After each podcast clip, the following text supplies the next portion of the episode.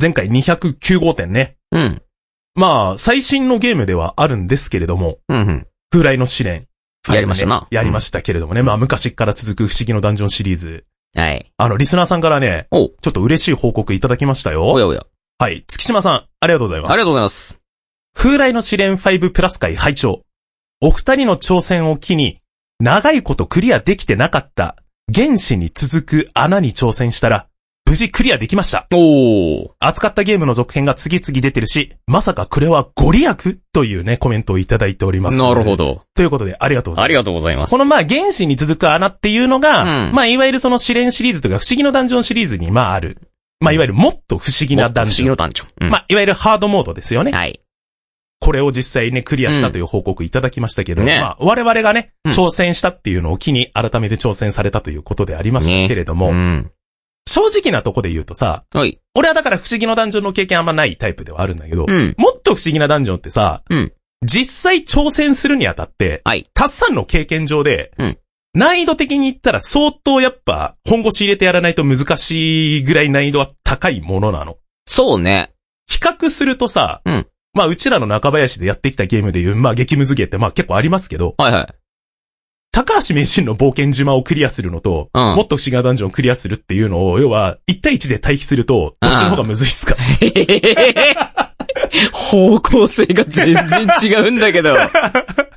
そうね、うん高橋名人の方は、うん繰り返しうて、ん自分の中でその技術的なうん能力を蓄積していけばできるもの。はいはいはい。で、不思議の男女の方は、知識的な方うのん情報を蓄積していけば、いずれクリアできるもの。はいはいはい。な感じかな。だから、どっちがって言われると、その人の、なんだろう、性質によるというのかな。えっと、消耗的な話で言うと、うん。あの、いわゆる体力の消耗的な話で言うとどんな感じになる、あー、瞬発的に疲れるのが冒険島で、うん。 じっくり疲れていくのがもっと不思議の誕生。それってさ、うん。クリアできたことに、瞬間のさ、うんまあ、解放感的なものってあるやんか。ああ、あ終わったーって感じになると思うんだけどさ、あ、うん。俺過去、うん本当に集中してがっつりやってクリアできたゲームって、はいはい。そのまま力尽きるパターンの方が多いわけですよ。ほうほうほうほうほうほ俺、試練もしそれがもし挑戦できたとして、う。うん。クリアできましたってなったら、そのまま寝てしまいそうな予感がするんだけ ど、ああ、まあ間違っちゃいないかもしれないな。え、たっさんクリアできた時どんな感じだったか覚えてるええー、どうだろう。まあ終わったはあるけど、うん。結構ね、あのー残り10回とかになると、うん。もう駆け抜けてくからね。あー、なるほどねうん、。だからそれこそ、やっと終わったっていう感じではあるけど、うんうんんその、達成感って言ったらだってこれ、うん1時間とかじゃだって終われないでしょ、終わらんね。うん。結構な時間をかけて、まあこのゲーム中断できるしね。うんうん。っていう感じでやっていったらまあ、結構な時間をかけて集中することになるわけじゃん。うんう。うんん。この達成感俺味わえたことが今んとこないからさ。ああ、味わっていただきたい。あー、そういう感じになっちゃう、あ。うん。墓穴を掘った かないや、まあなんつうか、こうやって我々がね、実際挑戦したソフトを、まあはい実際にあのいろんな方がね、うん。私も一緒に挑戦しますみたいな形でいろいろコメントいただくじゃないですか。ね、ありがたいことそう本に。当ありがたいことにね、月島さんもね、うん何年ぶりかみたいな感じだったとうん思うんですけど。ね、これ聞い。て、ちょっと再開してみましたってね。そう。で、あー実際にそれでクリア報告もいただけてみたいな形本に当だよ。だから、俺の実際のプレイ時間と比較したら多分もっと比にならないぐらいみんないっぱいやられてるゲームたくさんあると思うんですけれど。でしょうな。うん。ぜひ皆さんからもね、我々が今後ね、結構、新しく挑戦するゲームとかも結構多いので、ね。そう、どんなゲームなのかっていうのを紹介しつつね、皆さんと一緒にね、ゲームの体験を共有できたらなと個人的に思っておりますので、ぜひ今回も、そんな形のゲームをお送りできればなと思っておりますので、皆様からのコメント、ぜひぜひお待ちしております。よろしくです。番組情報やアルファグッズなどのサービスは ALFA ラジオで検索お願いします。それでは本日も開店いたします。 Three, two, one. テレビゲームの中林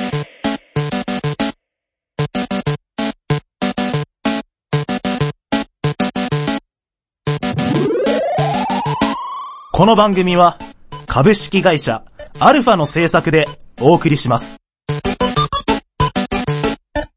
Welcome to Nakabayashi. Shin. 改めまして、中島貴文です。小林達也です。さてこの番組は中島と小林の二人が古今東西新旧問わず、今までに発売されたテレビゲームのおすすめ情報やイメージステニプレイションの感想などを話していこうという番組でございます。霧のいい回215点はこちらのソフトをご紹介いたします。ザ・メッセンジャーレトロ風味な忍者横スクロールアクション。どんなゲームなのかお楽しみに何か面白い話はないか。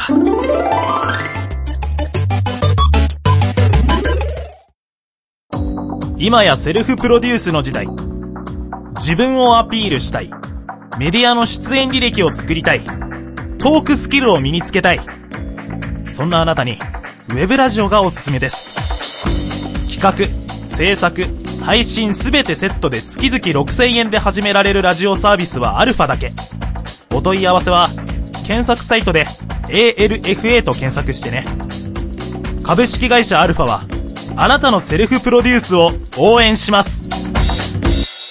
Try to the next stage. Alpha.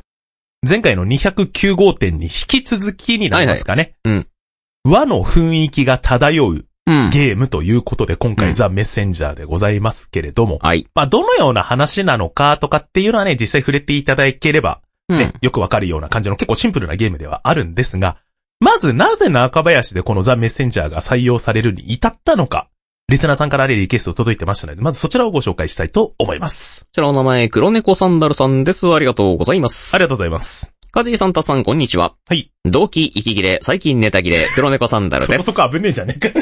最近、カジーさんが忍者しているようなので、忍者のゲームを一つリクエストします。はい。ザ・メッセンジャー。うん忍者龍玄伝の愛が詰まったインディーズゲームで、16ビット、8ビットのピコピコサウンドが心地よいです。うんまあ新しい要素は正直何もないんですが、多分お二人の好みに合うかなと思いリクエストします。ということでございます。はい、ありがとうございます。はいありがとうございますさてね、あのー黒猫サンダルさんのコメントの中にもある、はい16ビット、8ビットのうんサウンドが気持ちいいですというコメントがあるんですが、はい。まあ、じゃあなぜこの16ビット、うん8ビットうんの音が存在するのかっていうのと、はい。これ結構、ゲームの内容に結構密接に結びついているうんところ。があるんですが、うん。まあこれね、公式 PV 見れば、あ、そういうことなのねって若干ね、わかるんだけど、そうね。ゲーム内からも言われるからね。うん見てねえなって言われちゃうから。たうんだ、我々が紹介するのと、実際に体験するのとで、だいぶちょっとやっぱ感じそう方ねが変わると思いますので、うんちょっと詳細は伏せさせていただきますけれども、はい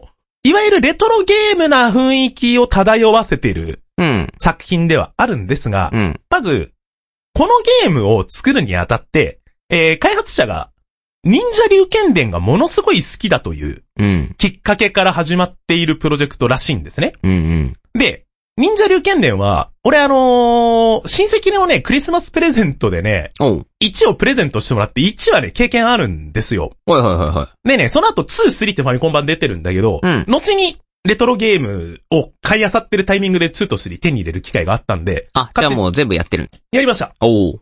たっさんちなみに忍者流剣伝の思い出とかってあるの、ないよえそれは何ー。うん。ゼロゼロ。あマジで、うあん。忍者龍家ね。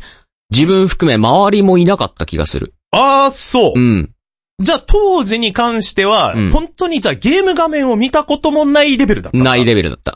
うんこのゲームをやっぱ触れるにあたって、忍者流剣伝はね、うん。知っておいた方がね、面白いと思うので、あ、そう。実際のゲーム内容に触れる前に、はいはい。どんなゲームだったのかっていうのをね、ま、私個人の思い出の話になっちゃいますけおどうね、おうおう。紹介したいと思うんですが、まず、忍者流剣伝のうん世界観っていうのは、どっちかっていうと、現代なんですよ。あ、そうなのなんで、あの、昔の時代の忍びがうん敵を倒しに行くっていう感じではなくて、っあ、現代にいる忍びなんだ。ていう世界観で、ああ。あんま間違ってないと思う。あ、そう。まあ、後にあの、デッドアライブってテクモンが出してるさ、格闘ゲームあるじゃない。うんうんうんはいはいはいはい。あれに竜ハヤブサっていうキャラクターがいいんだけどうんうんうん、それが忍者竜剣伝の主人公なのよ。あ、なるほどなるほど。うんそう、なので、現代にいる忍者っていう設定であるっていうのが一番わかりやすい。ほう。なので、ステージとかもどっちかっていうと和の雰囲気とかじゃなくてう、ん。結構普通に都会のスラム街だったりとか、あ、じゃあビルとかが建ってたりするんだ。とかあってたりするから、なんかちょっと、忍者っていうものばっかりをイメージして触れてしまうと、うん。親ってなるようなゲームなのは間違いないと思う。へー。で、このゲームのうん、一番の、多分みんなが持っているイメージって、多分ね、ゲームセンター CX とかで有野課長が昔やってたりするのを見た人の方が多いと思うからうん、うんうん。多分それで知ってる人多いと思うんだけど、なんかね、ある地点から途端にむずくなるのよ。あ、全体通して難しいとかじゃないんだ。で、これは、ただし、2まで。 2まで。うんその後3出て、うん。うん。 1も2も最終的に、後々やり直したりもしてるんだけど、うん。ついとね、ラストステージでね、クリアできなくなってやめちゃったんだよ。ああ。で、それの記憶もあるから、後に3手に入れて3やったんだけど、うん。 3に関してはね、どっちかっていうとね、すっげえプレイしやすい難易度になってた。あ、なるほどね。そんんう。んなの、で、3だけちょっと別物としてカテゴライズする人も多いのかもしれないけど、アクシンョンとしての楽しみ方はうん、どれも変わらず面白いんだけど、うんなんて言ったらいいのかな。だから、途端にいきなり難しくなるから、急なんだ。そあう。あそれに耐えられなくなってやめた人も正直いるんじゃねえかなっていう感じがするのよ。ほうほうほうほう。そのね、最たる例で言うとね、1。うんあの、ラストステージが、その、なんか、1の1みたいな、あるいはマルよみたいな感うじで。ん。それが要はステージで、フロア別でステージが分かれてて、うんで、途中までは、再開地点が、そのフロアの最初だったんだけど、うんうんうん。本当にラストボスの、ステあの、戦闘が始まったところでやられると、うんなぜか知らないけど、6の1に戻されるんだ よ。あ、その手のやつね。 そうあー、あるわ。うん。え、何これってなるのよ。ああ、でまた一からやんないといけないのっていう心の折りっぷりっていうのがまずあったりするのね。最終ステージに関しては中間がないんだ。そうそうそう あーあーあーボスに行くまではちゃんと巻き戻せるんだけど。あ、それは OK なんでそ。うそうそう。なぜかボボススに行っ戦たらに関してはダメなんだ。おいおいおいおいおいおいっていう状態になるっていう衝撃がある。おー多分これは、あの、何がしかで見たことがある人はみんなこれを知ってる人は多いと思う。うーん。からちょっとここでで。言わせてもらったけど。うんで、2も2で、うん。 1よりはだいぶマイルドになったかなって思うけど、やっぱ変わらずやっぱラストステージをクリアしようとするには、やっぱそこそこの練習じゃ足りないような難易度だったかなっていうイメージかな。ああ、なるほどね。さあ、ここまでのその忍者流剣伝の話を総合して、うん。ザ・メッセンジャーたさんね、うんあの、クリアまでやりましたけれやどりも。ましたね。はい。まあ、似てるところがあるかもしらんし、なんか思ってたんとちょっと違うかなっていうところもあるかもしれないのも含めまして、うんまずどのようなゲームなのかをね、まずレポートでご紹介してから、じゃあ深く掘り下げていきたいと思います。テレビゲームの中林。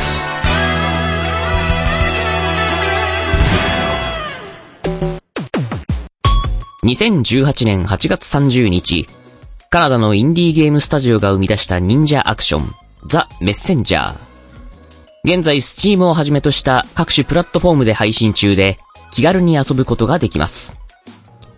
今作を開発したサボタージュスタジオは、子供の頃に楽しんだゲームの決定版を作るをキーワードに活動を続けており、今作の他に、Sea of Star という RPG もリリースしております。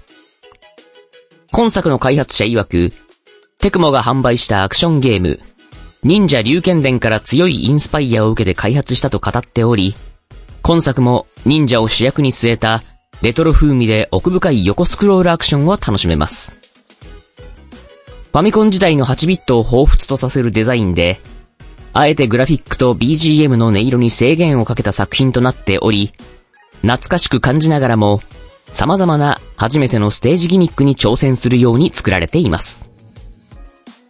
主人公となる忍者は、突如襲ってきた魔物の軍団に立ち向かうシナリオで、攻略を進めるたびに少しずつ新たなアクション要素が追加されていきます。基本アクションは、刀による攻撃とジャンプ。そして今作ならではの機能、運動の術の3つ。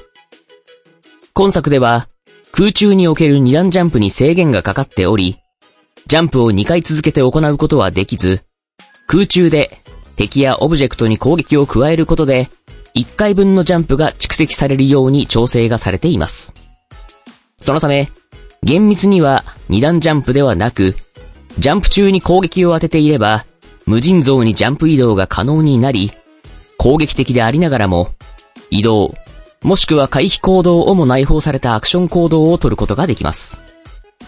他にも、忍者ならではの装備品、壁に張り付く手鍵、高所から格好するタコ布、そして、遠くのものに引っ掛けて勢いをつけて移動する上標など、新アクションが追加されていくにつれて、本来の予想とは打って変わり、現代のゲームにも引けを取らない、多彩な忍者アクションを駆使することが可能になります。そのため、操作に慣れるまでは多くのトライアンドエラーが必要になるかもしれませんが、操作を極めるにつれて、本来のデザイナーが構築した攻略ルートを大幅に覆した攻略も可能になりますので、やればやった分だけ、忍者っぽい軽快で華麗なアクションを堪能できるようになっていきます。現在無料のダウンロードコンテンツも配信された今作、メッセンジャー。どんでん返しをたくさん入れたい開発者の思いが詰まった、レトロ風アクションを堪能してみてはいかがでしょうか。肩に貼ったら、肩こり解消しました。パソコンに貼ったら、バグがなくなりました。このステッカーのおかげで、恋人が、ステッカー効果で、家を買いました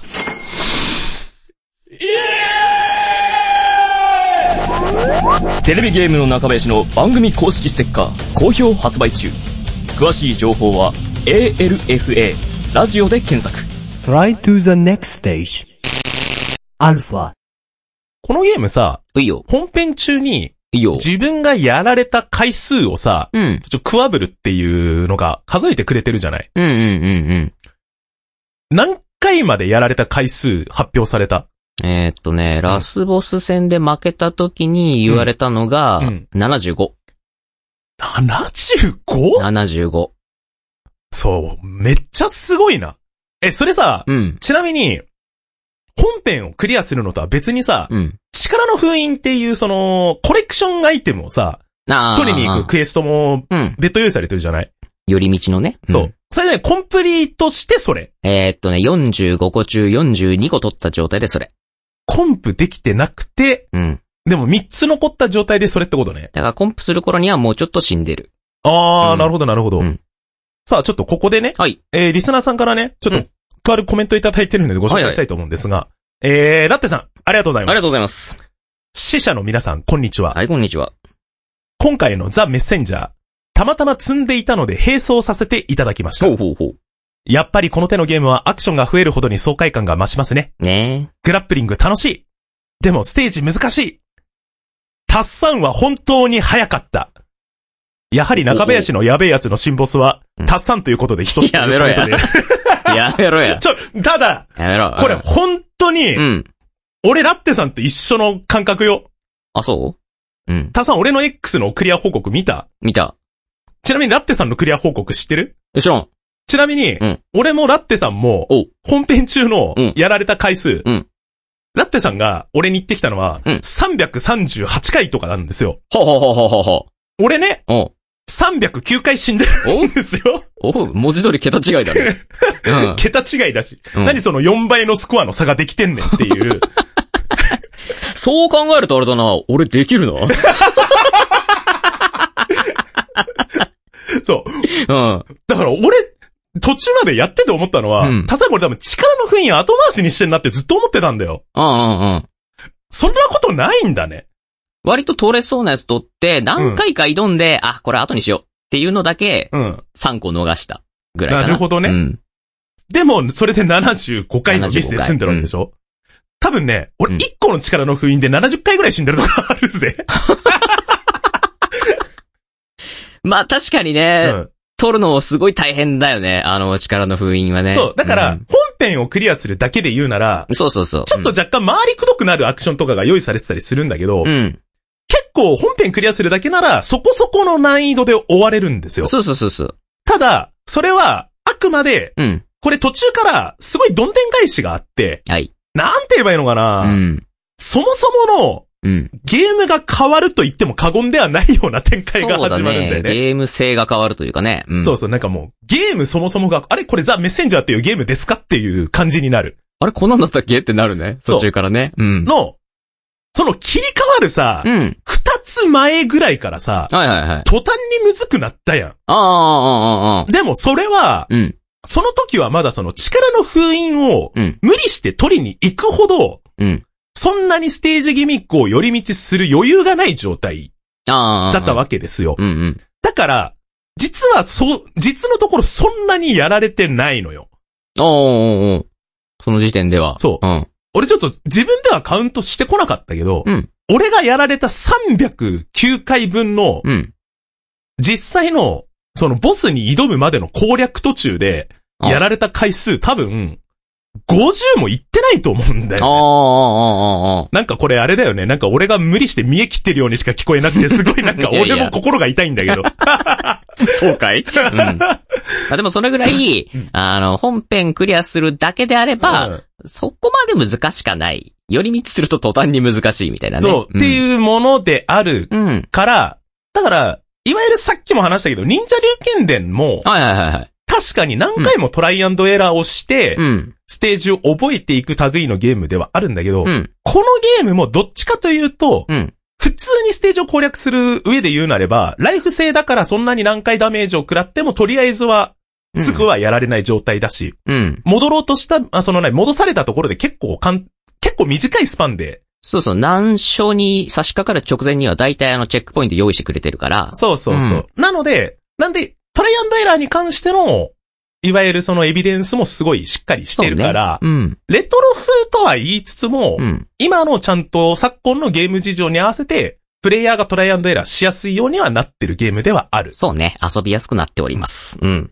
ただ、俺が言いたいのは、はいそのなんか途端に難しくなったところがうん出始めた時に、うんここもインスパイアしてんのかいとは思って た。そこまで習っとん のかい。うそうそうそうそうそうそう。他さは逆に知らないからさ、んうん。だだからこれどういう風に思うんだろうなって思ったんだけど、から、ああ、もうそろそろ終盤なんだろうな、ぐらいの感覚だよね。でも、んでもまあ言うてね、通算で75回のミスで終わってるってことは多分そのステージ自体もうん。結構スラスラクリアできてるんだなって思うと、ああ、うん。どうなんだろうね。さあ、ということで、はいたさんに、じゃあ、あの、真の、いらねえ、いらねえ、いらねえ。中林のいらない、いらない、いらない、いらあ、ない。わかったわかった。やべえやつは、じゃあ、いらないって言ったのね。いらない、いらない。じゃあ、中林の裏ボスとして、なんでだよ。 なんでだよ。常に表にいる裏ボスってなんだよ。まあ、みたいな感じなんですが、なんで難しい難しいって、なんか言う人もそこそこいるから先に言っとくけど、うん。クリアの攻略を目指すだけなら、どっちかというと、結構みんな、うん。サクッと楽しめるような感じの難易度でまとまってるってことがまずそ一うつ。ね。うん。ただ、やり込もうとすると、めちゃくちゃ密度の濃いアクションを要求されるところがめっちゃあるってうんういんうゲームなので、なんで結構、ね、気軽に遊べるんじゃないかなっていうゲームにもまとまってるかなって個人的そうにね。思いますよね。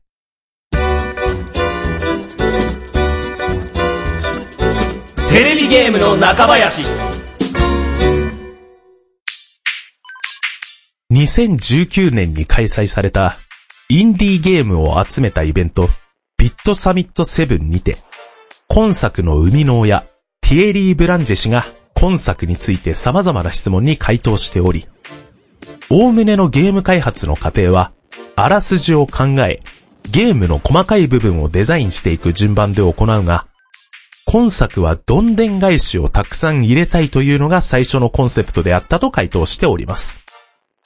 公式の予告 PV にて詳細を確認することが可能ですが、まだ知らない場合は、良い意味で衝撃を受けることができますので、ぜひ実際に触れて確かめていただければと思います。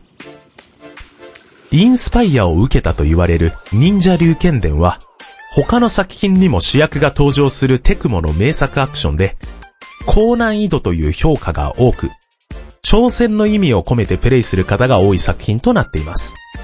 しかしそれだけではなく、当時では斬新で、現在でも使われている要素が多く使った作品ともなっています。